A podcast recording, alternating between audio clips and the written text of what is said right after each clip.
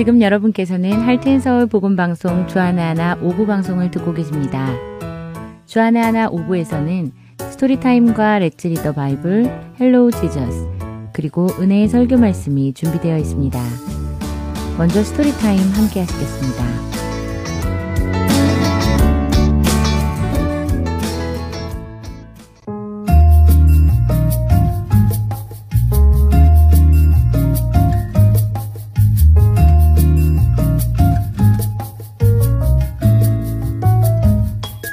애청자 여러분 안녕하세요. 스토리타임의 김순혜입니다. 여러분들 홍수로 세상을 심판하셨던 성경 이야기 기억하시지요? 하나님께서는 노아 때처럼 세상을 다시 홍수로 심판하지는 않으시겠다 약속하셨지만 그 말씀이 다시는 홍수가 없다는 말씀은 아니지요. 이 시대에는 홍수는 종종 발생합니다. 오늘 스토리에서 홍수의 재난 소식을 전하는 윌슨 가족을 보게 되실 것입니다. 윌슨 할아버지의 외침을 들은 사람들이 어떻게 반응하는지를 함께 들어보며 구원의 이야기와 어떤 관계가 있는지 보겠습니다. 그럼 오늘의 스토리 The Flood 들어갑니다. 오늘의 주인공 윌슨 할아버지는 강가에 둘러싸여 있는 한 평화로운 마을에 살고 계셨습니다. 그리고 어느 여름날 할아버지 손주 네 명이 할아버지 댁에 잠시 놀러 왔는데요. 그런데 네 명의 손주 중 앤디와 엘렌 그리고 지미는 예수님을 구주로 영접했지만 제프는 그러지 않았습니다. 아직 친구들과 노는 게 더 좋은 제프는 부모님의 가르침과 심판의 날에 대해 경고를 전해주시는 할아버지의 가르침에도 아직 복음을 받아들여야 할 필요를 느끼지 못하고 있었습니다. 손주들이 여전히 할아버지 댁에서 머물고 있던 어느 날 평화로운 마을에는 검은 먹구름이 끼더니 엄청난 양의 비가 계속해서 내리기 시작했습니다. 할아버지와 아이들은 날씨 뉴스를 보며 큰 허리케인이 곧 북상하여 대서양에 가까운 지역들을 강타할 예정이라는 소식을 듣게 됩니다. 할아버지는 일평생 이 마을에 사시며 이렇게 많은 비가 내리는 것은 본 적이 없다고 말씀하시며 불어나는 강물을 걱정스레 바라보셨습니다. 그때 앤디는 라디오에서 흘러나오는 날씨 뉴스를 통해 근처에 위치한 댐이 무너져 마을에 홍수가 날 수도 있다는 소식을 듣게 됩니다. 아이들은 혹시라도 모르니 늦은 시각이지만 지금이라도 할아버지가 만든 보트를 타고 강 건너편 안전한 곳으로 대피했다가 날이 밝고 비가 멈추면 다시 돌아오자고 말합니다. 할아버지도 좋은 생각이라고 말씀하시며 모두 보트를 타고 강을 건너기 시작합니다. 보트를 타고 가던 중 할아버지와 아이들은 불이 꺼진 한 집을 발견하게 되고 혹시라도 누군가 이 심각한 상황을 모른 채 자고 있지는 않을지 모두 크게 소리를 질러 사람을 불러냅니다. 잠시 후 퉁명스럽게 대답하며 나온 한 남자에게 할아버지는 물이 아주 빠른 속도로 불어나고 있으니 원한다면 자신의 보트에 함께 올라타 나가자고 합니다. 그러나 그 남자는 지난 이십 년 동안 한 번도 홍수가 난 적이 없다며 오히려 할아버지에게 화를 내고는 다시 잠을 자러 집 안으로 들어가 버립니다. 하는 수 없이 할아버지는 보트를 다시 출발시킵니다. 그리고는 계속해서 마주치는 사람들에게 홍수가 날지 모른다고 알려줍니다. 그러나 관심 있게 듣는 사람은 아무도 없었습니다.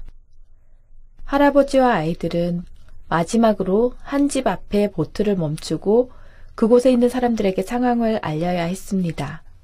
그러나 파티를 하고 있는지 집안에서는 큰 음악 소리와 사람들의 웃음소리가 가득했고 할아버지 홍수에 대한 경고에도 사람들은 비웃기만 합니다. 심지어 할아버지를 향해 만일 정말 홍수가 난다면 당신의 보트가 노아의 방주라도 되는 것이냐며 비아냥거리기까지 합니다.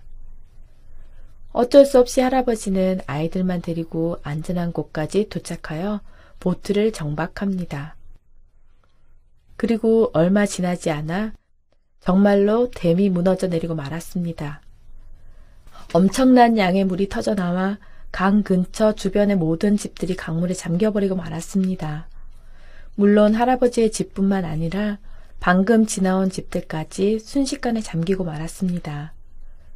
그 모습을 바라보며 할아버지와 아이들은 재앙을 피했다는 안도의 한숨을 쉬었지만 한편으로 자신들의 보트에 타지 않은 사람들을 생각하며 마음 아파합니다.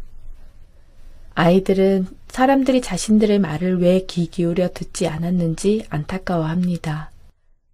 그 중에 할아버지에게 당신이 노하냐고 놀리며 비아냥거렸던 사람도 떠올렸지요. 할아버지는 아이들에게 노아의 방주를 떠올리면 예수 그리스도를 영접한 그리스도인들의 모습이 그려진다고 말씀해 줍니다. 할아버지의 이 말이 무슨 뜻인지 어리둥절해하는 제프에게 할아버지는 예수 그리스도를 구주로 영접하고 구원받은 사람은 곧 다가올 심판의 날에 그 심판을 피하게 될 것이며 안전할 것이라고 설명해 주십니다. 그렇기 때문에 예수 그리스도를 구주로 고백한 앤디와 엘렌 그리고 지미는 그날에 안전하겠지만 제프는 우리가 마지막으로 만난 사람들처럼 친구들과 놀며 세상에 빠져서 코앞에 위험이 닥쳐온 것도 모르고 그 심판의 날을 맞이할 수도 있다고 말씀하십니다. 그리고 아직 구원의 배에 올라탈 기회가 있을 때 더 미루지 말고 예수 그리스도를 영접하라고 말씀하시며 오늘의 드라마는 여기서 마칩니다. 찬양같이 들으시고 스토리타임 계속 진행합니다.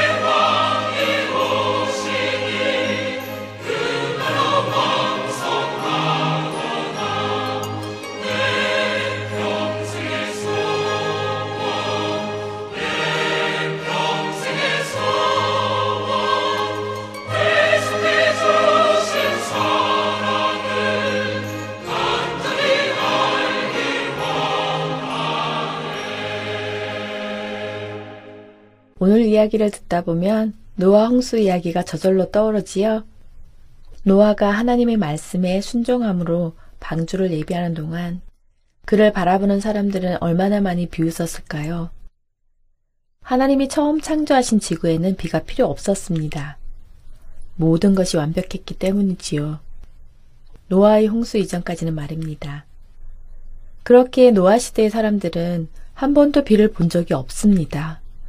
그런 그들에게 비가 올 것이라고 그 비가 우리를 심판할 것이라고 말하는 것은 믿을 수 없는 이야기일 것입니다.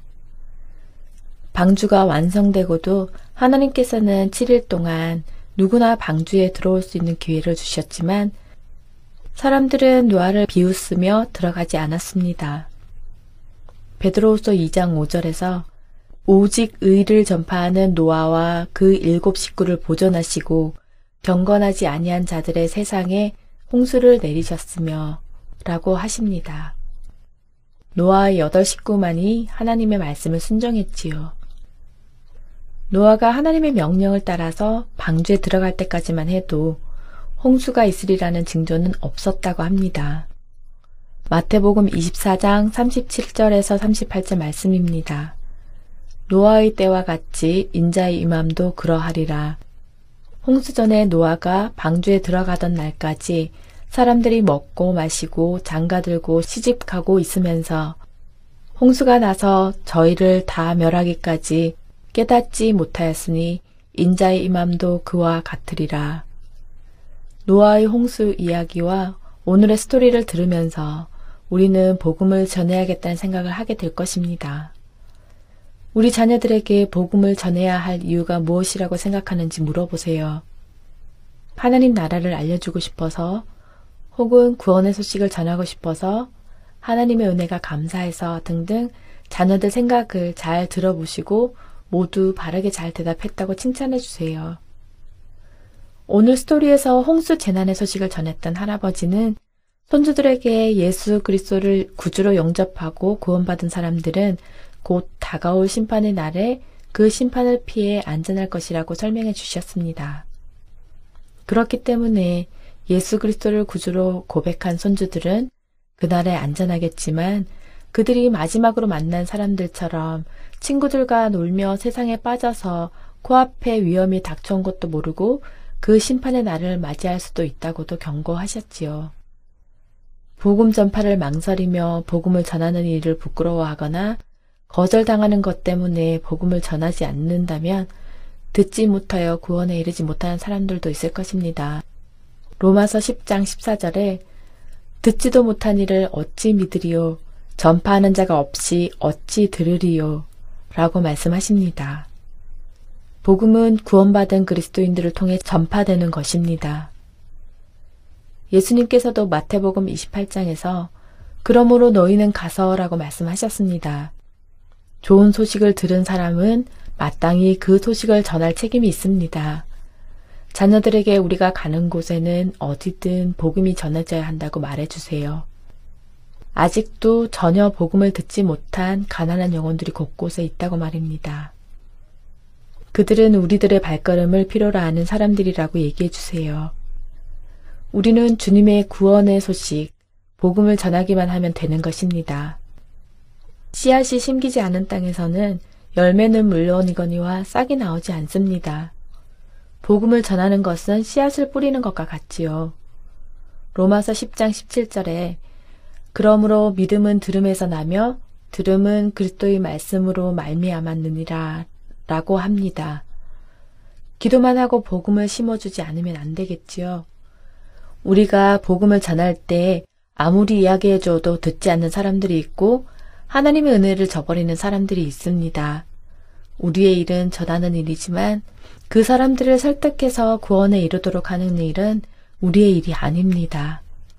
우리에게 주어진 일은 누구에게든 복음을 전하는 일이고 그 이후에 복음을 받아들이건 받아들이지 않건 그것은 우리가 할 수 있는 일이 아닙니다. 그렇기에 그 부분에 대해 우리 자녀들이 자유하도록 해주세요. 혹시라도 받아들이지 않는 사람들이 있더라도 그것이 우리 자녀의 잘못이 아님을 말씀해 주세요. 고린도전서 삼 장 육 절에서 칠 절 나는 심었고 아볼로는 물을 주었을 때 오직 하나님께서 자라나게 하셨나니 그런즉 심은 이나 물 주는 이는 아무것도 아니로되 오직 자라게 하시는 이는 하나님뿐이니라.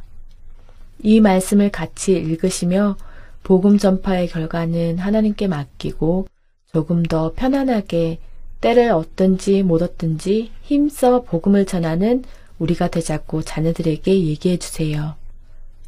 아직 구원의 배에 올라탈 기회가 있을 때 더 미루지 말고 예수 그리스도를 영접할 수 있도록 우리의 발걸음들이 복음을 전하는 아름다운 발걸음이 되기를 소망합니다. 이번 한 주 동안도 우리 복음방송 애청자 여러분과 자녀들은 만나는 모든 사람을 살리는 살림꾼으로 사시길 바라며 스토리타임 오늘 이 시간 여기에서 마치도록 하겠습니다. 안녕히 계세요.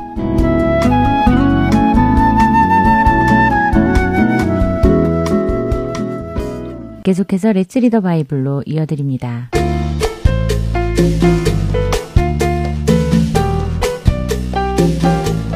애청자 여러분 안녕하세요. Let's Read the Bible 진행의 박재필입니다.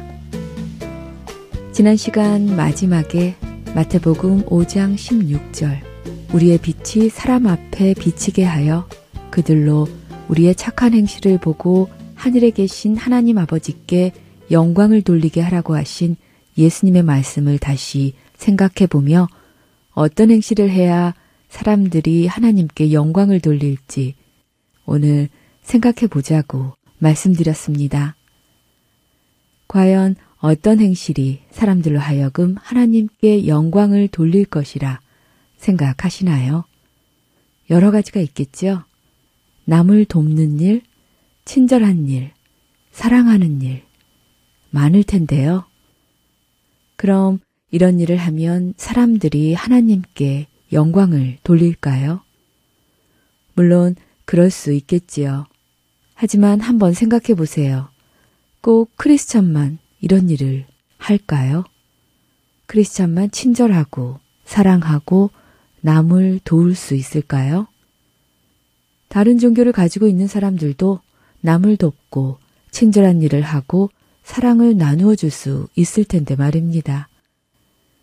그런 사람들의 행실을 보고 사람들이 하나님께 영광을 돌리지는 않겠지요. 그렇다면 예수님께서 말씀하시는 행실이란 다른 사람들과 다른 행실을 말씀하시는 것이 아닐까요? 오늘 우리가 함께 읽을 마태복음 오 장 십구 절에서 삼십이 절에는 예수님께서 말씀하시는 행실이 어떤 행실인지 잘 적혀 있습니다. 세상에서는 나쁜 생각만 품고 있고 그 나쁜 생각을 행동으로 옮기지 않으면 잘못이 없다고 판단합니다. 죄가 아니라고 하지요. 예를 들어 누군가에게 아주 좋은 새로운 전화기가 있다고 생각해 보지요. 내가 꼭 가지고 싶었던 전화기이지만 나는 돈이 없어서 살 수는 없었지요. 그런데 그 사람이 내 앞에 전화기를 놓고 잠시 화장실에 갔다고 생각해보죠. 순간 내 마음속에 그 전화기를 재빨리 내 가방에 넣고 싶은 생각이 듭니다. 이리저리 갈등하던 중 전화기 주인이 돌아옵니다. 그래서 결국 그 전화기를 숨기지 못했지요. 이런 경우 그는 자신의 나쁜 생각을 행동으로 옮기지 않았기에 죄가 없다고 말할 수 있고 또 인정해 줄 수 있습니다. 그러나 예수님의 말씀은 그렇지 않습니다. 예수님의 기준은 훨씬 높습니다. 형제에게 화를 내는 것도, 형제를 무시하는 것도, 욕하는 것도, 누구에게 원망당할 일을 한 것도 아주 심한 죄라고 말씀하시지요. 또한 마음만 품는 것도 이미 마음의 죄를 진 것이라고 말씀하십니다. 예수님께서 원하시는 것은 바로 이런 것입니다. 세상의 수준에 머무는 것이 아니라 세상의 수준을 넘어선 것이지요. 그렇지 않고서는 세상 사람들은 우리가 세상 사람들과 다르다는 것을 알지 못합니다. 그렇기에 우리의 행동을 통해 하나님께 영광을 돌리지도 못하지요. 우리에게 중요한 것은 마음입니다. 우리의 마음이 정결하면 우리의 행동도 정결하게 됩니다. 우리의 마음이 더러우면 우리의 행동도 더럽게 되지요. 여러분은 이 사실을 잘 알고 계시나요? 점검하시기 바랍니다. 여러분의 행동을 통해 사람들이 하나님께 영광을 돌리고 계시는지 말입니다. 여러분의 속사람부터 변화되기를 바라며 이 시간 마치겠습니다.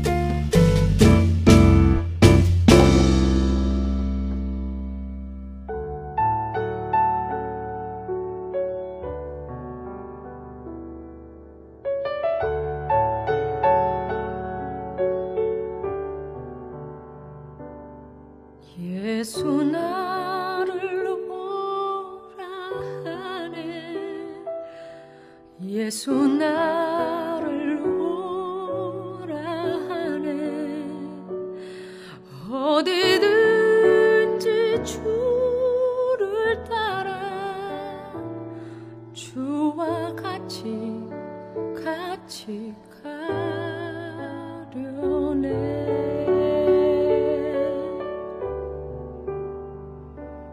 주의 인도하심 따라 주의 인도하심 따라 어디든지 주를 따라 주와 같이 같이 가려네.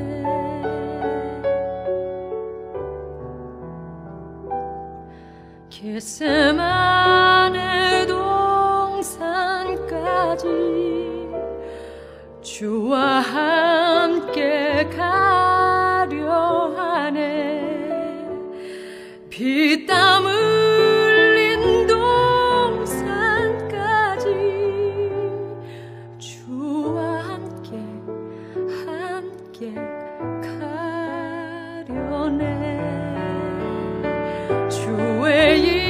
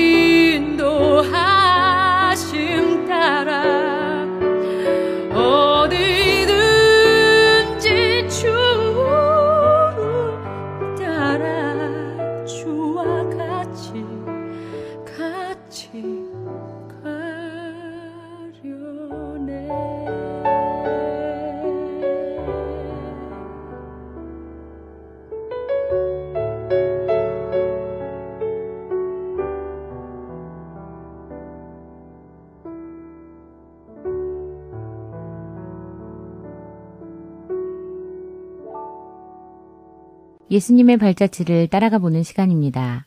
헬로 지저스 함께 하도록 하겠습니다.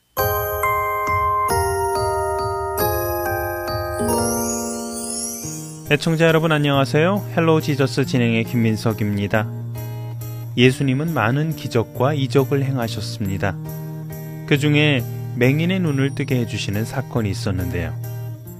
태어날 때부터 평생을 앞을 보지 못했던 사람이 예수님을 만나보게 되었으니 얼마나 놀랍고 기쁜 일일까요? 그러나 뜻밖에도 그 모습을 지켜본 사람들의 반응은 그렇지 않았습니다. 왜냐하면 예수님께서 맹인을 고치신 날이 바로 안식일이었기 때문인데요. 안식일에는 아무 일도 하면 안 된다고 알고 있었기 때문입니다. 그 일이 사람을 살리고 고치는 일이라 할지라도 하나님의 말씀을 오해했던 바리새인들은 그것이 죄라고 생각했었지요. 어떤 일이 일어날 것인지 오늘 스토리를 통해 함께 보도록 하겠습니다. 예수님과 함께 길을 가던 제자들은 한 태어날 때부터 앞을 보지 못하는 사람을 마주치게 되었습니다. 당시 유대인들은 질병은 죄의 결과로 인식했었습니다. 그래서 제자들도 역시 이 맹인을 보고 분명 누군가의 죄로 인해 태어날 때부터 이러한 병을 가지고 태어난 것이라고 믿었습니다. 그래서 그것이 과연 누구의 죄 때문인 것인지 몹시 궁금했습니다. 그래서 예수님께 이렇게 물었습니다. 예수님, 저 사람이 맹인이 된 것은 누구의 죄 때문입니까? 저 사람의 죄 때문입니까? 아니면 저자의 부모의 죄 때문입니까? 이거 참 궁금합니다. 제자들의 질문에 예수님은 뜻밖의 대답을 하십니다. 너희가 오해를 하고 있구나. 그렇지 않다.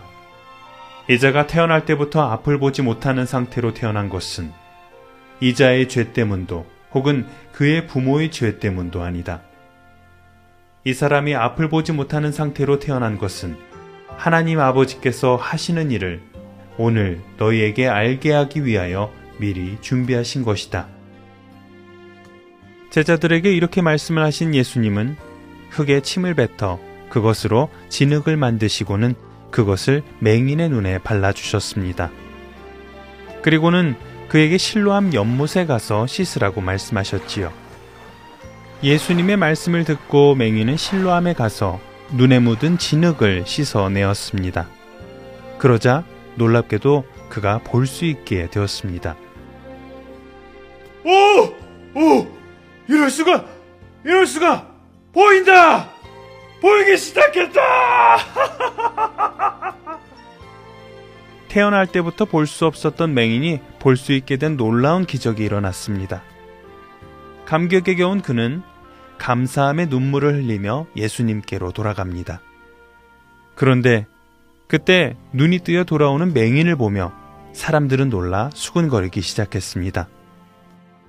아니, 저 사람 전에 여기서 구걸하던 그 맹인 아닌가?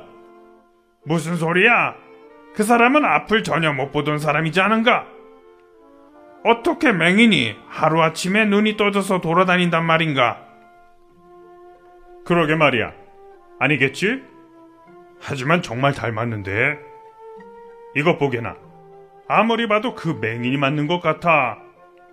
얼굴 까맣고 입술 두꺼운 게 그 맹인이 분명 맞는데? 쌍둥이 동생이 있었나? 사람들의 수근거리는 소리를 듣고 맹인이 말합니다. 여러분, 제가 그 맹인 맞습니다. 좀 전까지 여기 앉아서 구걸하던 그 사람이 바로 접니다, 저. 거봐, 내 말이 맞잖아. 내 눈은 못 속인다고 하니까. 여보쇼, 그럼 어떻게 갑자기 눈을 뜨게 되었단 말이오? 예수님께서 저를 고쳐주셨습니다. 진흙을 만드셔서 그걸로 제 눈을 바르시고는 실로암 연못에 가서 씻으라고 하시는 것이 아니겠습니까? 그래서 그렇게 했더니 제가 이렇게 앞을 보게 되었습니다. 정말이요? 아니, 그 예수라는 분이 지금 어디 있습니까? 그분 어, 어디 가셨는지 좀 전까지 있으셨는데 저도 잘 모르겠습니다. 한참을 예수님을 찾던 사람들은 더 이상 예수님을 찾지 못하자 하는 수 없이 맹인이었던 그 사람만 데리고 바리새파 사람들에게 갑니다. 바리새인들도 그 맹인이었던 사람에게 어떻게 눈을 뜨게 되었는지 묻습니다. 맹인이었던 그는 좀 전에 사람들에게 해주었던 말과 같은 대답을 하지요. 그러자 바리새인들 사이에 분쟁이 일어납니다. 아니, 뭐라고? 안식일에 진흙을 반죽해서 맹인의 눈을 띄었다고? 아니, 감히 어떻게 안식일에 진흙을 반죽하는 일을 하여 안식일을 어기는 것인가? 이런 고의한 사람을 봤나? 아니, 이 사람아, 지금 안식일에 진흙을 반죽한 게 더 큰일인가? 아니면 맹인이 눈을 뜬 게 더 큰일인가? 이게 가능한 일이 아니지 않은가? 이런 놀라운 기적을 행할 수 있다면 그가 하나님의 보내심을 받은 자가 아니겠는가? 예끼 사람아, 무슨 소리를 하는 것인가? 아니, 안식일도 안 지키는 사람이 어떻게 하나님의 보내심을 받은 사람이 될 수 있겠는가? 하나님의 보내심을 받았다면 당연히 안식일을 거룩히 지켜야 할 것이 아닌가? 이보게, 맹인! 아, 이제는 맹인이 아니지? 어쨌든 자네는 어떻게 생각하나? 예수라는 그자가 자네의 눈을 뜨게 해주었으니 자네가 한번 말해보게. 자네는 그 사람이 누구라고 생각하나?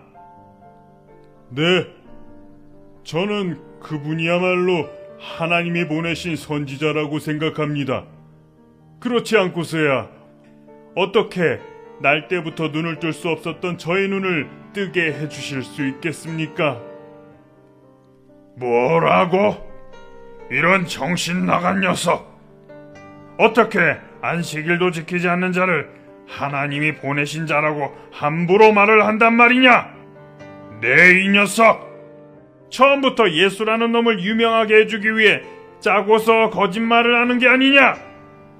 내 놈이 날 때부터 맹인이었다는 것도 거짓말이지!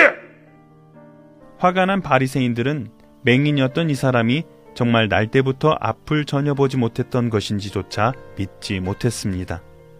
그래서 결국 이 사람의 부모를 불러 확인을 하지요.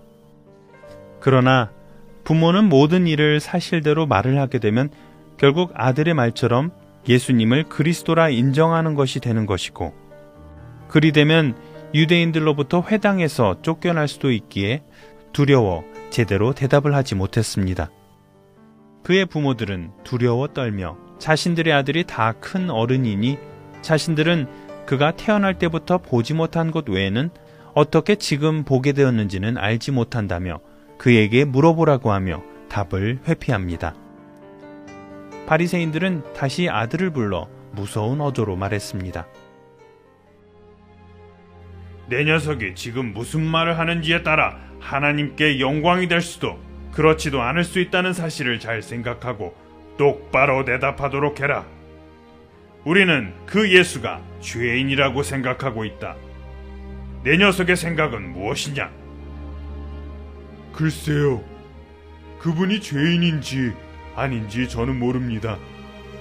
그러나 제가 한 가지 분명히 알고 있는 것은 앞을 보지 못했던 제가 지금은 앞을 보고 있다는 사실입니다.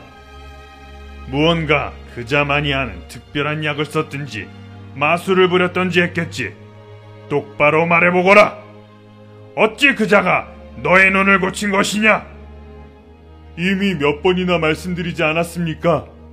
그분이 진흙을 이겨서 내 눈에 넣어주시고는 실로암에 가서 씻으라고 하셔서 그대로 했더니 보인다고 말입니다. 자꾸만 그 방법을 물으시는 것을 보니 혹시 여러분들도 예수님의 제자가 되려고 자꾸 물으시는 겁니까? 맹인의 말에 바리새인들은 화를 내며 맹인에게 욕설을 퍼부었습니다. 아니, 이런 무엄한 놈을 보았나? 네, 이놈! 너는 예수의 제자인지 모르겠지만 우리는 율법을 주신 모세의 제자들이다. 어디 근본도 없는 죄인이 감히 우리를 가르치려 들으냐?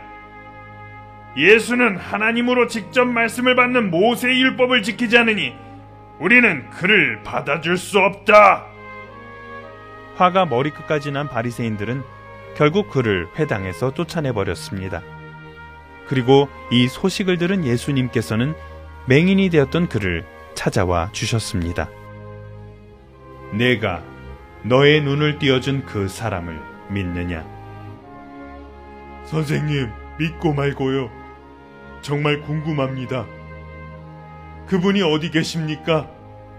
알고 계시다면 제게 좀 알려주십시오. 제가 당장 그분을 찾아가 따르겠습니다. 지금 내 눈으로 보고 있는 내가 바로 너의 눈을 띄어준 그다. 내가 이 땅에 온 이유는 자신들이 본다고 착각하는 자들은 보지 못하게 하고 자신이 보지 못하여 도움이 필요한 자들의 눈을 띄어주기 위함이다. 오, 주님, 제가 믿습니다. 제 눈이 띄어졌으니 주님이 보입니다.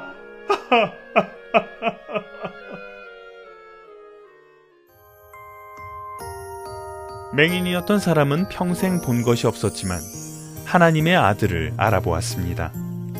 그러나 반면 모든 것을 안다고 자부하던 종교 지도자들은 자신들의 메시아를 알아보지 못했습니다. 예수님을 알아보고 그분을 믿을 수 있는 방법은 하나님께서 그 눈을 띄어 주셔야 하는 것입니다. 여러분의 눈은 예수님을 향해 띄어 있습니까? 혹시 그렇지 않다면 하나님 아버지께서 여러분의 눈을 뜨게 해주시라고 간구하시기 바랍니다. 또한 여러분 주위에 있는 자들의 눈도 띄워주시라고 기도하시기 바랍니다. 헬로우 지저스, 오늘 이 시간 여기에서 마치도록 하겠습니다. 안녕히 계세요.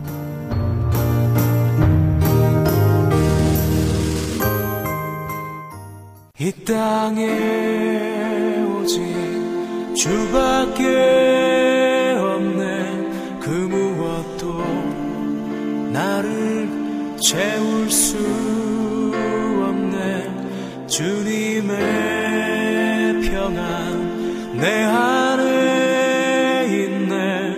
그 누구도 빼앗을 수 없네. 이 땅에 오직 주밖에 없네.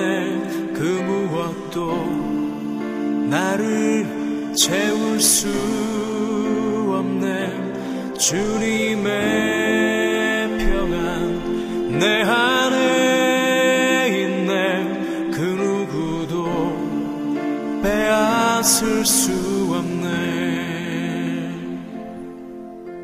세상은 변해가고 소망은 힘을 잃어도 변함없이 붙드시는 그 구원의 손길.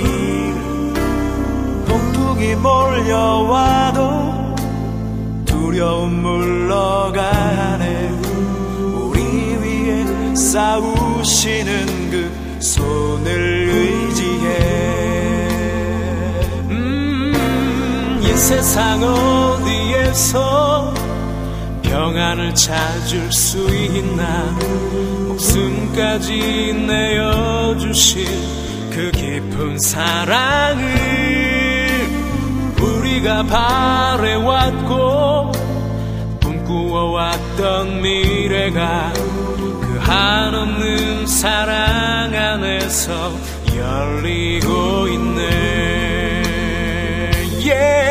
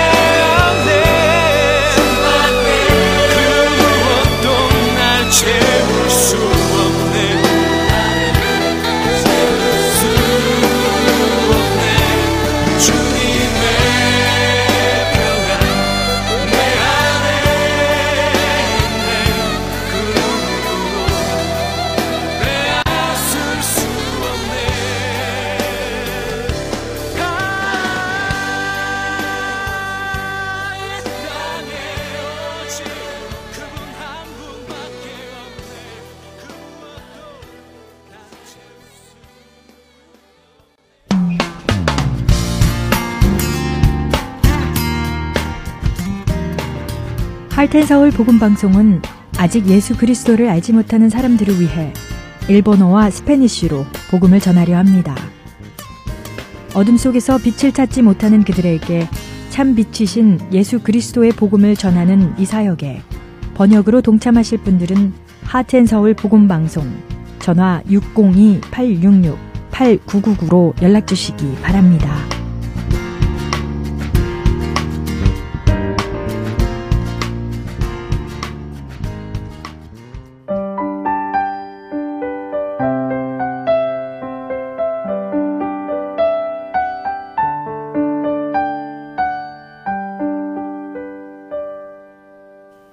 시리즈 설교 시간입니다.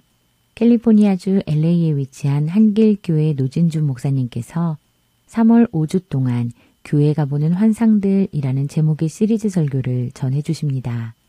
그 네 번째 시간으로 오늘은 스가랴 오장 일절에서 사절 말씀을 본문으로 정결한 교회라는 제목의 설교 말씀 전해주십니다. 은혜의 시간 되시기 바랍니다. 샬롬.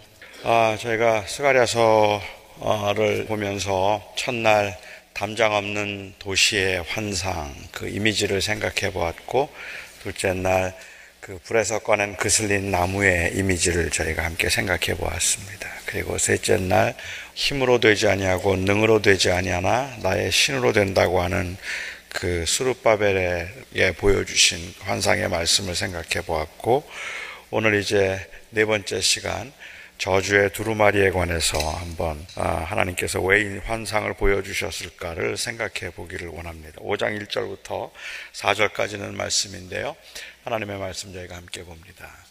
내가 다시 눈을 들어 본즉 날아가는 두루마리가 있더라. 그가 내게 묻되 네가 무엇을 보느냐 하기로 내가 대답하되 날아가는 두루마리를 보나이다.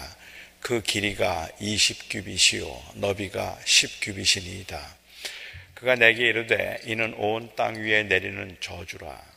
도둑질하는 자는 그 이쪽 글대로 끊어지고 맹세하는 자는 그 저쪽 글대로 끊어지리라 하니, 만군의 여호와께서 이르시되 내가 이것을 보냈나니 도둑의 집에도 들어가며 내 이름을 가리켜 망령되이 맹세하는 자의 집에도 들어가서 그의 집에 머무르며 그 집을 나무와 돌과 아울러 사르리라 하셨느니라 하니라. 사람들은 자신이 모두에게 특별한 존재일 수는 없어도 적어도 누군가에게는 특별한 존재이기를 원합니다. 다 같은 구역원들이고 다 사랑하는 사람들이기는 하지만 누군가 나를 조금 특별하게 생각해 주면 더 고맙고, 심지어는 식구들 중에도 특별한 사람이고 싶을 때가 있습니다. 미국 속담에도 Everybody's friend is nobody's friend라는 말이 있습니다. 모든 사람의 친구는 아무의 친구도 아니다 라는 말이 있는데, 모든 사람들에게 골고루 잘해주는 건 참 고마운 일이지만 사람들이 감동을 받을 때는 남들에게 다 잘해주는 만큼 나에게 잘해주었을 때 감동을 받는 게 아니라 내가 특별한 사랑을 받고 있다고 생각할 때 사람들은 더 감동받는 것 같아요. 그래서 심지어는 가족들 간에도 그런 특별한 사랑을 확인하고 싶어서, 남들과 조금 차별화된 사랑을 한번 확인하고 싶어서 사람들을 황당하게 만드는 질문을 하기도 합니다. 어린아이에게 엄마가 좋으냐 아빠가 좋으냐는 질문도 그런 질문인 것 같고, 아내와 엄마가 물에 빠지면 누구를 더 먼저 건지겠느냐는 이런 질문으로 남편을 당황하게 만드는 것도 사실은 조금이라도 더 특별한 사람이고 싶은 마음 때문일 겁니다. 저는 솔직히 누구를 더 사랑하느냐든지 무엇이 더 좋으냐는 질문이 조금 불편한데, 특별히 음식에 관해서 더 그렇습니다. 무슨 음식을 좋아하느냐고 어, 질문을 받으면 그냥 다 좋아해요 라는 이 답이 얼마나 밋밋하고 얼마나 진부한 답인가 하는 건 잘 알고 있고, 그래서 조금 다른 답을, 아니면 솔직한 답을 하고 싶기는 한데 사실은 솔직한 답이 좀 애매하다는 거죠. 고기를 좋아한다고 하면 회가 먹고 싶어지고, 짜장면을 좋아한다고 하면 냉면한테 미안한 마음이 들고, 그래서 차마 대답을 못하죠. 어, 특별한 대접과 사랑을 원하면서도 나만 특별한 사랑을 받는 것은 공평한 일이 아닐 것이라는 이 양심의 소리는 하나님의 사랑에 대해서도 무한한 감사와 어, 무한한 기쁨을 느끼면서 동시에 의문을 갖게 만들기도 합니다. 성경이 말하는 하나님의 사랑은 보편적인 사랑이 아니라 특별한 사랑이기 때문에 그렇습니다. 하나님이 우리를 찾아오셔서 내가 너를 사랑한다 말씀하실 때 그 말의 의미는 이 선택에 의한 것이라면 내가 너를 특별히 사랑한다 하는 말씀이 곧 구원의 소식이기 때문에 그렇습니다. 만일 하나님께서 우리에게 이렇게 말씀하신다면 하나님은 하나님의 사랑에 어떤 반응을 보여야 하나님께서 기뻐하실까요? 물론 우리가 하나님께 보일 수 있는 반응은 기쁨과 감격, 감사입니다. 받을 수 없는 사랑을 받았다는 점에서 특별한 것이고 하나님의 희생을 통해서 우리가 우리에게 임한 은혜이기 때문에 더욱 감동스러운 것이고 무조건 우리를 사랑하셨다는 점에서 우리는 감사하지 않을 수 없습니다. 어찌 나 같은 죄인을 주님께서 사랑하십니까? 내가 무엇이 간데 나를 이처럼 특별하게 대하십니까?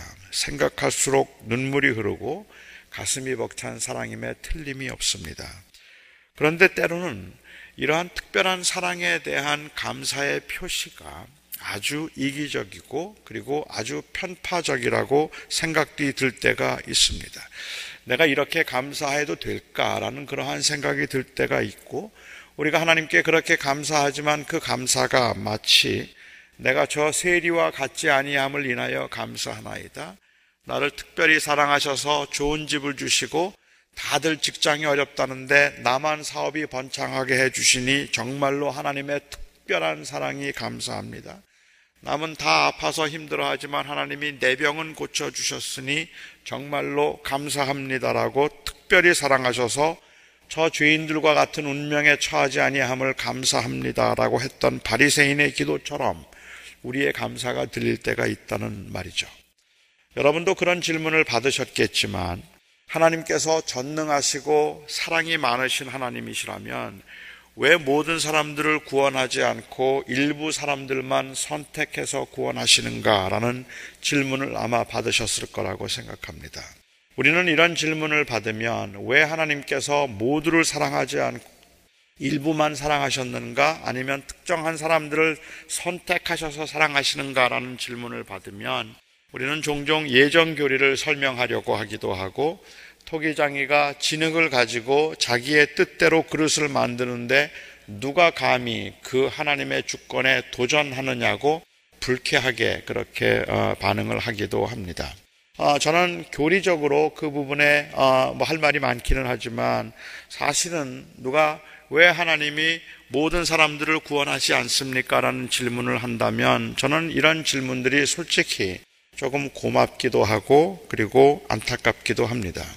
이런 질문을 할 정도로만 인간이 이기적이 아니라도 절망적이지 않겠다 싶기 때문에 고맙습니다.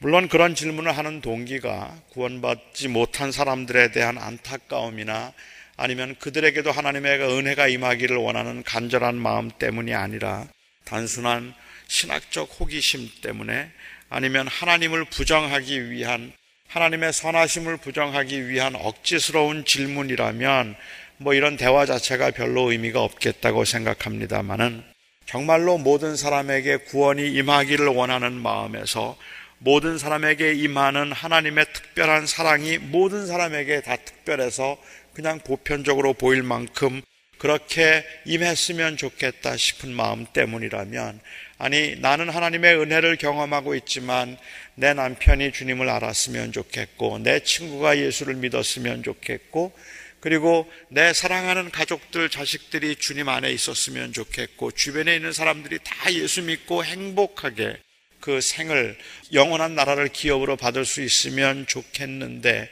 그런데 왜 하나님의 사랑이 그들에게는 임하지 않습니까를 묻는 그러한 안타까운 마음이라면 저는 그 질문은 하나님께서 기뻐하실 질문이고, 그리고 또한 결국은 그 질문이 선교와 전도를 가능하게 하는 질문일 거라고 생각합니다. 하나님께서 내가 너를 특별히 사랑하여 너를 어, 지명하여 불렀으니 이제 너는 내 것이다 라고 말씀하실 때, 그와 같은 사랑을 받을 자격이 없는 우리로서는 당연히 충분히 흥분과 감격으로 하나님을 찬송하고 즐거워할 것이지만, 그 사랑을, 하나님의 사랑을 받은 그 사랑의 감사가 그와 같은 은혜를 받지 못한 사람들에 대한 경멸과 고소함으로 이어지는 것은 정말로 바람직하지 않다는 말이죠. 내가 그 사랑을 받았기 때문에 그 사랑을 받지 못한 사람들을 경멸하거나 무시하거나, 아니면 그들로부터 자꾸 차별화시켜서 그들을 정죄하는 듯한 그러한 모습은 바람직한 모습이 아닐 겁니다.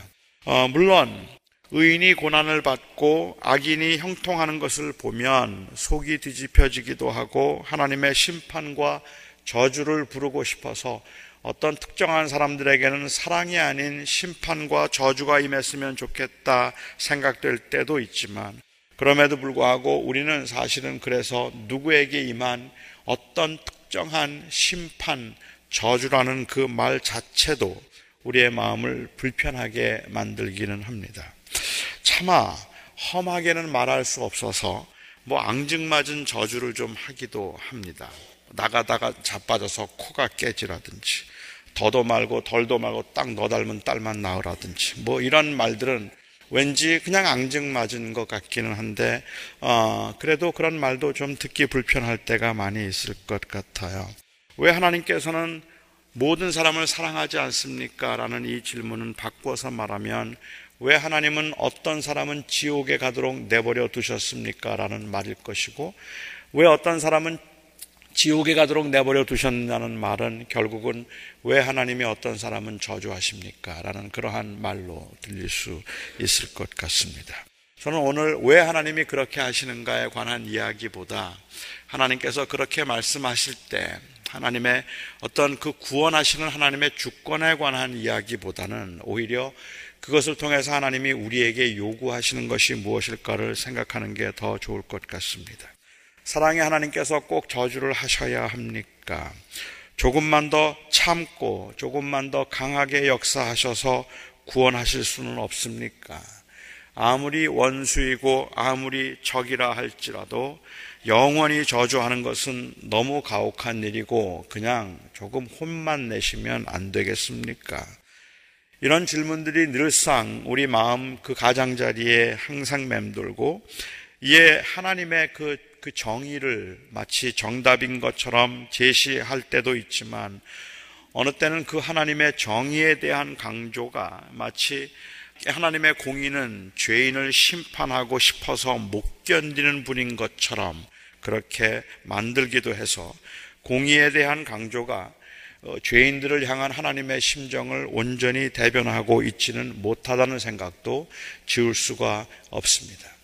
예수를 믿지 않는 자들은 지옥에 간다, 그 말은 틀림없이 맞는 말인데, 저는 분명히 믿는데 예수를 믿지 않는 자는 지옥에 간다라고 그렇게 말을 할 때 그 의도는 너는 내가 기필코 지옥에 가게 만들겠다는 그 뜻이 아니라, 그러니까 예수를 믿으라는 말이면 이거는 저주가 아니라 사랑이어야 한다는 말입니다. 그런데 우리는 그렇게 듣지 않는다는 게, 그래서 하나님의 공의에 대해서도 그 하나님의 뜻을 이 제한된 인간이 자꾸 무한하신 하나님의 계획과 뜻에 관해서 언급하는 중에 다른 사람을 향한, 죄인들을 향한 하나님의 심정과, 그리고 그들이 돌아오기를 바라고 그들을 위해서 기도하며 눈물을 뿌려야 할 성도들의 책임을 소홀히 여기도록 만든다는 게 안타까운 일인 것 같아요.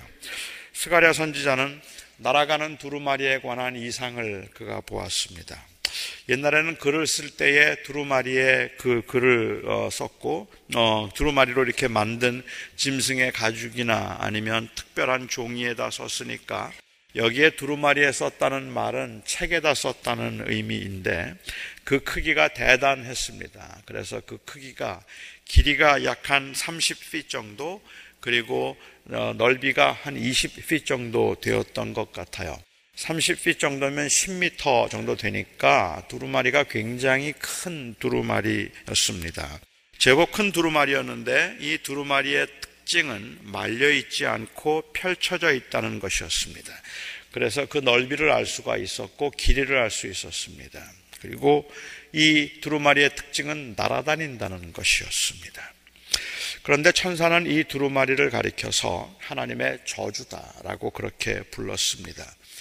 책의 제목이 하나님의 저주였다면 그 내용이 하나님의 저주로 가득했거나 아니면 그 책을 받을 사람들이 저주를 받을 사람들이었기 때문이었을 텐데, 우리는 구체적으로 그 내용이 무엇이 기록되었는지는 모르지만 거기에 나와 있는 저주의 내용이 다분히 구체적이라서 한 끝에는 도둑질하는 자에게 임할 저주에 대해서, 다른 한 끝에는 하나님의 이름으로 거짓 맹세하는 자들에게 임할 그 저주에 관해서 기록하고 있었습니다. 이스라엘 사람들에게 하나님의 저주란 것은 그냥 단순한 마음에 있는 분노의 표현이 아닙니다. 그냥 나가 자빠져라, 뭐 나가 죽어라, 이러한 것들은 우리의 마음속에 있는 분노의 표현일 텐데, 이러한 표현이 아니라 하나님의 저주, 이스라엘 사람들에게 하나님의 저주는 실제적으로 효력을 발생할 수 있는 특별한 힘이라고 생각했습니다. 요즘도 사람들은 그 저주에 어떤 마술적인 힘이 있다고 생각해서 저주 자체를 굉장히 불쾌하게 생각하는 경우도 많이 있기는 하죠. 만일 어느 유부녀가 불륜의 관계를 가진 것 같은데 이 남편에게 증거가 없으면, 그러면 부인을 제사장에게 데리고 가서 고소할 수 있습니다. 제 아내가 불륜을 저지른 것 같습니다 하고 이야기를 하죠. 그러면 제사장은 여러 절차와 그리고 또 이 예식을 갖춘 후에 두루마리에다가 저주의 글을 씁니다. 뭐 온갖 종류의 저주의 글을 다 적어놓고 난 다음에, 그리고는 그 글을, 그 저주를 쓴 그 문서를 이제 물에 빨아요. 물에 빨아서 넣고는 그 이 여인으로 하여금 그 물을, 그 저주의 두루마리를 빤 물을, 섞은 물을 마시게 만드는데, 만일 이 여인이 무죄하면 아무 일도 일어나지 않고요, 만일 그 여인이 정말로 불륜의 관계가 있으면 그 여인의 배가 불러오고 그리고 넓적다리가 떨어져 나가게 되는 효력을 발하게 됩니다. 그러니까 저주는 만만한 게 아닌 겁니다. 그렇죠? 아마 여러분들은 이 말씀을 들으면 조금 섬찟하시기도 하겠지만 화가 나기도 할 것 같아요. 왜 이 법을 여자에게만 적용했을까? 남자들이 더 많이 그런 짓을 했을 텐데 왜 남자들은 그 물을 마시지 않게 하고 여자만 마시게 했을까? 물론 이렇게 해서 무고죄의 경우에 일정한 그 이 죄의 값을 남자가 받아야 되기는 하겠지만, 여자가 무죄하든 죄가 있든 남자가 책임져야 하는 부분이 너무 약하기 때문에 불공평하다는 생각이 들기는 합니다만은, 여인들이 남자들에게 억압을 당하고 그리고 억울하게 쫓겨난 일이 다반사였던 당시 사회 구조에서 볼 때는 이것도 여인들을 보호하기 위한 규례였습니다. 그 억울한 일을 당하면 뭘 해도 보여주고 싶잖아요. 내 속에 있는 걸. 이거는 말도 안 되는 건데 그냥 뭔가 보여주고 싶잖아요. 그래서 그 이 저주의 두루마리를 빤 물이라도 내가 마시겠다 하는 그러한 마음을 가질 수밖에 없었던 거니까, 아, 그 당시의 사회적 구조에서 볼 때는 여인을 보호하기 위한 법이었던 것 같기는 합니다. 아, 아무튼 이 저주를 기록한 두루마리는 그 저주대로 효력을 발생하도록 할 수 있는 힘이 있었습니다. 요즘은 사람들이 저주를 해도 저주한 대로 되는 것은 아니니까 기분이 나쁘기는 하지만 뭐 크게 겁나지는 않습니다. 다만 현대인들 중에도 이 저주를 이미 정해져 있는 소위 말하는 팔자나 운명에 놓여 있는 재해나 재앙이라고 생각하는 사람들이 제법 많이 있습니다. 내가 이렇게 태어난 것도 저주를 받아서 그렇다 생각하고, 내가 그 사람과 결혼을 한 것도 저주를 받아서 그렇게 된 것이라고 생각하기도 하고, 내가 사업이 어렵거나 아니면 몸이 자꾸 아픈 이유도 저주에 의해서다라고 그렇게 생각하는 경우도 있는 것 같습니다. 어떤 사람들은 이 저주를 재앙을 불러올 수 있는 아주 마술적인 힘을 가진 신비한 것이라고 생각을 하기도 합니다. 저주를 받아서 어, 주로 마귀의, 마귀나 마녀의 저주를 받아서 뭐 새가 되기도 하고 여러 해 동안 잠이 들어 있기도 하고 미녀와 야수에서처럼 무서운 짐승으로 변하기도 한다고 생각해요. 그러니까 이런 저주에는 아무런 긍정적인 힘이 없습니다. 그뿐만 아니라 그 저주라고 하는 것은 그 하나님께서 어떤 사람에게 특별하게 그 임하게 만들 수 있는 운명적 재앙이라고 사람들은 생각을 하고 있는 것 같아요.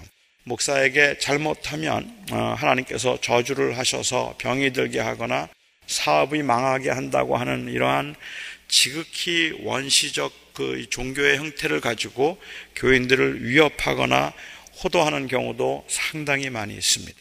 그래서 주의 종인 목사에게 잘하고 순종하면 복을 받고 주의 종을 대적하는 자는 어려움을 당하게 될 것이라고 하는 이러한 이야기들도 그 저주를 받게 될 것이라고 하는 그러한 것들도 사실은 사람들이 가지고 있는 그러한 그 두려움과 공포를 악용해서 자기의 이익을 취하려고 하는 아주 못된 일이라고 저는 생각하고 그것이 하나님의 계획은 아니라고 생각합니다. 이렇게 우리가 지금 저주에 관한 이야기를 하다 보면 이 저주는 긍정적인 면이 하나도 없습니다. 그런데 성경은 저주를 그렇게 묘사하지 않습니다. 적어도 성경이 말하는 저주는 언약입니다. 하나님의 저주는 인간에게 정해진 운명을 예고하는 것이 아니라 언약의 결과를 말하고 있는 겁니다. 오늘 본문의 이 이상은 예루살렘 성전이 이제 온전하게 증축될 것이라고 하는 그 완성을 보장하는 여러 다양한 이상들을 보고 난 후에 어, 그리고 난 다음에 나타난 것이기 때문에 더욱 그 의미가 깊다고 생각합니다.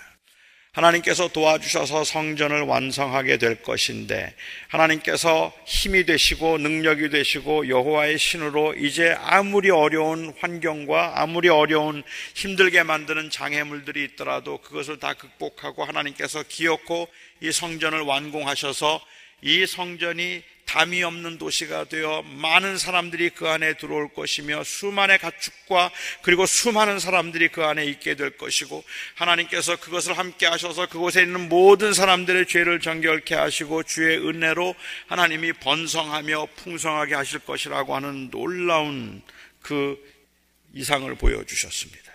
그런데 주님께서는 그 다음에 오 장에서 바로 이 날아가는 저주의 두루마리에 관한 환상을 보여주셨습니다. 그렇게 멋지게 성전을 지어놓고 하나님의 축복 가운데서 성대하게 예배와 예식을 한다 할지라도 그 안에서 도적질과 거짓말이 용납되고 내적인 변화가 없이 그냥 성전의 완성을 통하여 교만과 그리고 또한 그 허영이 극치에 달한다면 오히려 그것들은 거침돌이 될 것이고 모든 종교적인 행위는 다 위선이고 가증스러운 것이 되고 말 것이라 주께서 너희들을 버리시리라 하는 그 내용이니까 이 내용은 사실은 언약이라는 말입니다. 내가 이제 정신 바짝 차려야 한다 하는 그 말씀을 하고 계시는 거라는 거죠. 그래서 스가랴 선지자는 돌과 나무로 이 된 성전에만 치중하지 말고 생활과 행위에도 변화가 있어야 된다는 것을 지속적으로 역설합니다.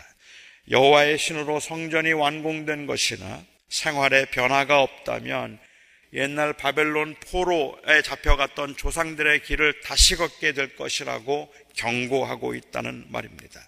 날아가는 두루마리에는 하나님과 백성 사이에 언약이 담겨 있고 그것을 저주라고 부르는 이유는 언약을 파기했을 경우에 발생할 수 있는 결과이기 때문에 정해진 운명을 이야기하고 있는 과거적인 것이 아니라 사실은 그러니 정신을 차리라고 하는 오히려 미래적인 것이라는 말이에요.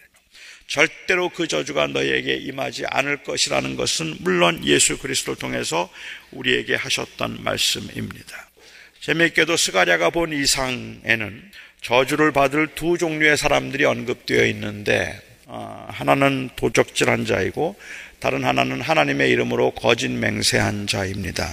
이 두 죄가 특별히 큰 죄이기 때문에 그렇게 했다고 생각하지는 않고 망령 때에 맹세하는 자는 하나님과의 관계인 첫 번째 돌판에 있던, 뭐 그 돌판이 딱 두 개였다는 것에 대해서도 요즘은 문제가 많지만, 그 이 처음 네 계명 속에 들어가 있는 것이고, 도둑질하지 말라는 것은 그 두 번째 인간과의 관계에서 있는 그 계명을 대표하는 것이라 모든 십계명과 율법을 대표하는 것이다라고 그렇게 주장하는 분들도 있습니다. 뭐 그럴 수도 있겠다는 생각이 들어요. 어, 근데 제가 생각할 때는 왜인지는 모르지만 이 끝에는 조적질, 저 끝에는 맹세하는 자에 대한 저주가 기록되어 있었고 그 안에는 온갖 종류의 죄들이 다 기록되어 있었다면, 이 저주는 그냥 이 죄에 대한 회개는, 그리고 죄에 대해서 경계하는 것은 두리뭉실하게 그냥 할 것이 아니라 구체적이고 세밀하게 우리의 삶을 살펴보아야 할 것을 경고하고 있다고 생각할 수도 있을 것 같아요. 성경에 기록된 하나님의 저주는 정해진 운명의 예고가 아니라, 그 저주하셨다는 과거의 행위가 아니라 오히려 저주하실 것이라고 하는, 그러니까 조심하라고 하는 사랑의 그 선언입니다. 경고입니다. 따라서 하나님의 저주가 강조하는 바는 하나님의 잔인함이나 하나님의 무죄함이 아니라 사랑과 인내입니다. 하나님의 저주인 날아가는 두루마리의 최대의 관심사는 이스라엘 백성들로 하여금 이제 어찌할꼬 하나님의 저주가 우리에게 임할 것이니 나에게는 아무런 소망이 없도다 탄식하며 절망하도록 함이 아니라, 하나님의 저주를 받을 죄에 빠지지 않도록 약속의 말씀을 붙들어야 한다는 하나님의 초청이라는 말이죠.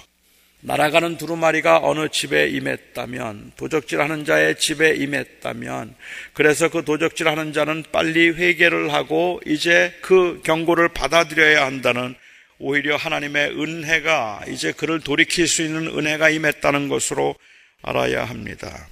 어, 요즘에 제가 자주 듣는 이야기이긴 한데, 어느 분이 저에게 그러세요. 콜라를 너무 많이 마시면 뼈가 녹아서 말년에 고생할 겁니다 그러더라고요. 저주입니까? 아니면 은혜입니까? 저는 콜라를 정말 많이 마시는데, 지금도 콜라를 많이 마시면 뼈가 많이 녹아서 말년에 고생할 겁니다. 제가 밤에 식사하는 것을 아시는 어느 분이 저에게 밤에 밥을 많이 먹으면 단명합니다 그래요. 어. 그런데 저는 이것은 그 말을 들으면서, 밤에 많이 먹으면 일찍 죽어요, 콜라 많이 마시면 뼈가 녹아서 말년에 고생해요, 이런 이야기를 들으면 악담을 하세요, 악담을. 그건 무슨 그런 저주를 하십니까? 제가 이렇게 반응한다면 어떻습니까 여러분? 그건 정상적인 게 아니죠. 보통 그 이야기를 들을 때 제가 느낄 수 있는 것은 저를 저주하고 있는 것이 아니라 애정입니다. 그러니까 목사님 콜라 드시지 마세요, 목사님 밤에 많이 먹지 마세요, 큰일 납니다, 그러시면 안 됩니다 하는 그 이야기를 하고 있는 것이니까 이것은 애정인 거지, 너 빨리 많이 먹고 죽어라 그 얘기를 하고 있는 게 아니잖아요.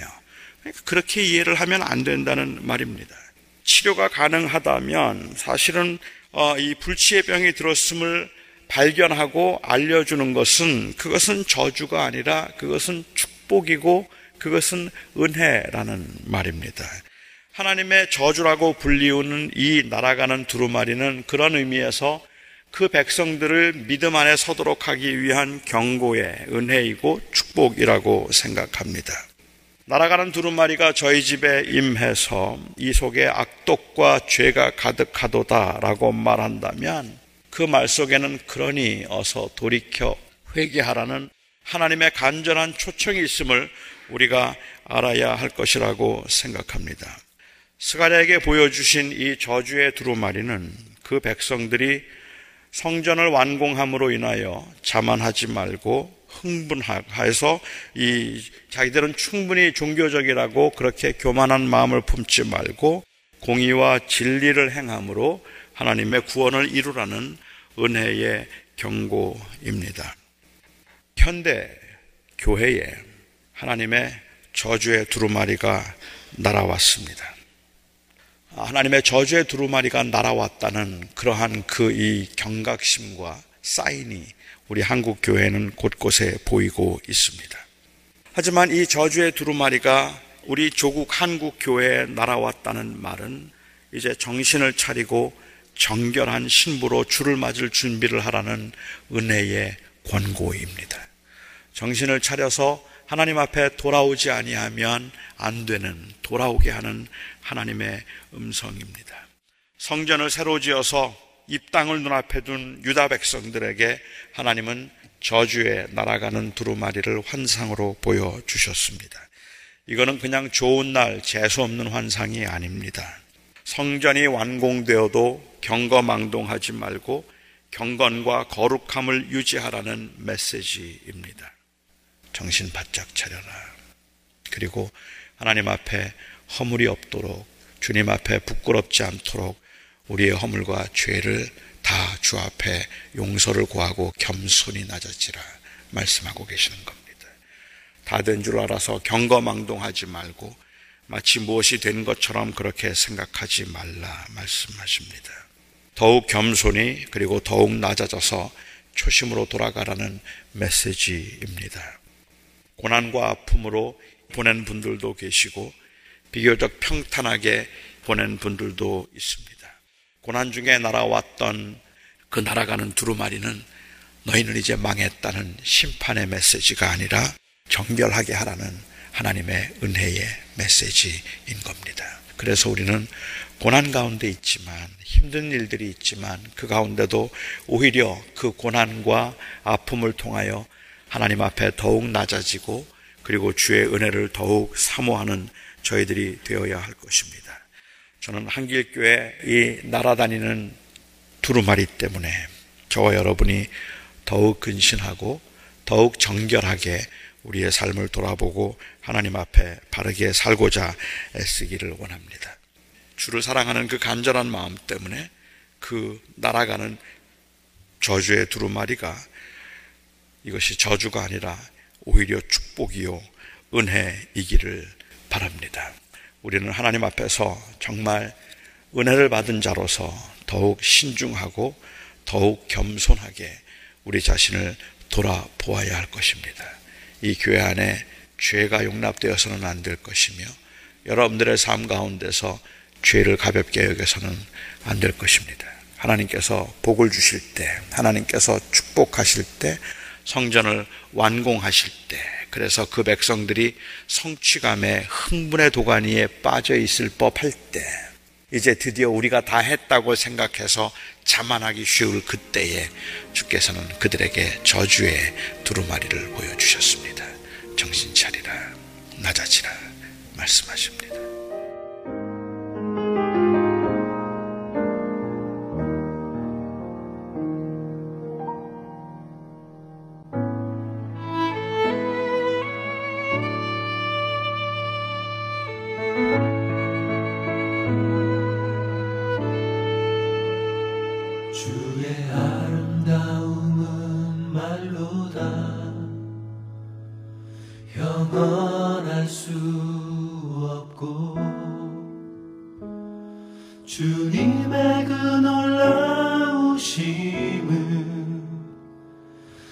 표현할 수가 없네.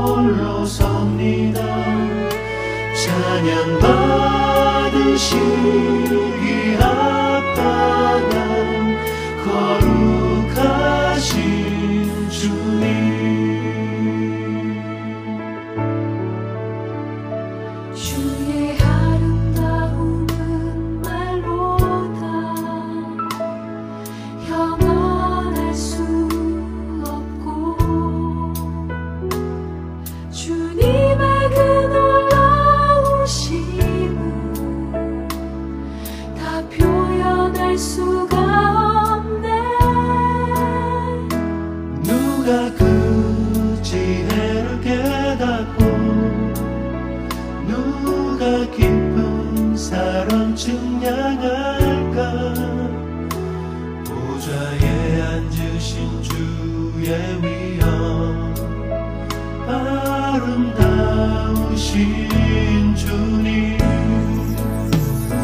내가 주를 경외함으로 주님 앞에 홀로 섭니다 찬양 받으시기 합당한 거룩하신 주님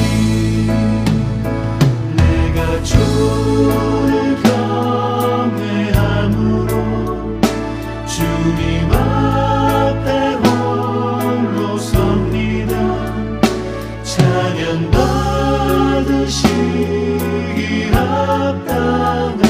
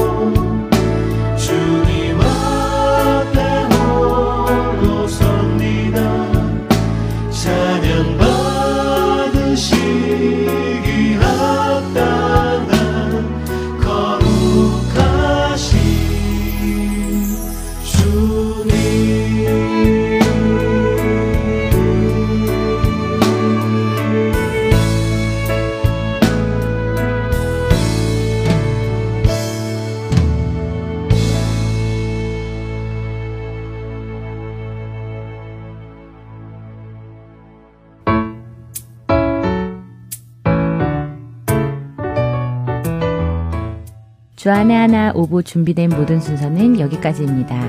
애청해주신 여러분들께 감사드리고요. 다음 시간에 다시 찾아뵙겠습니다.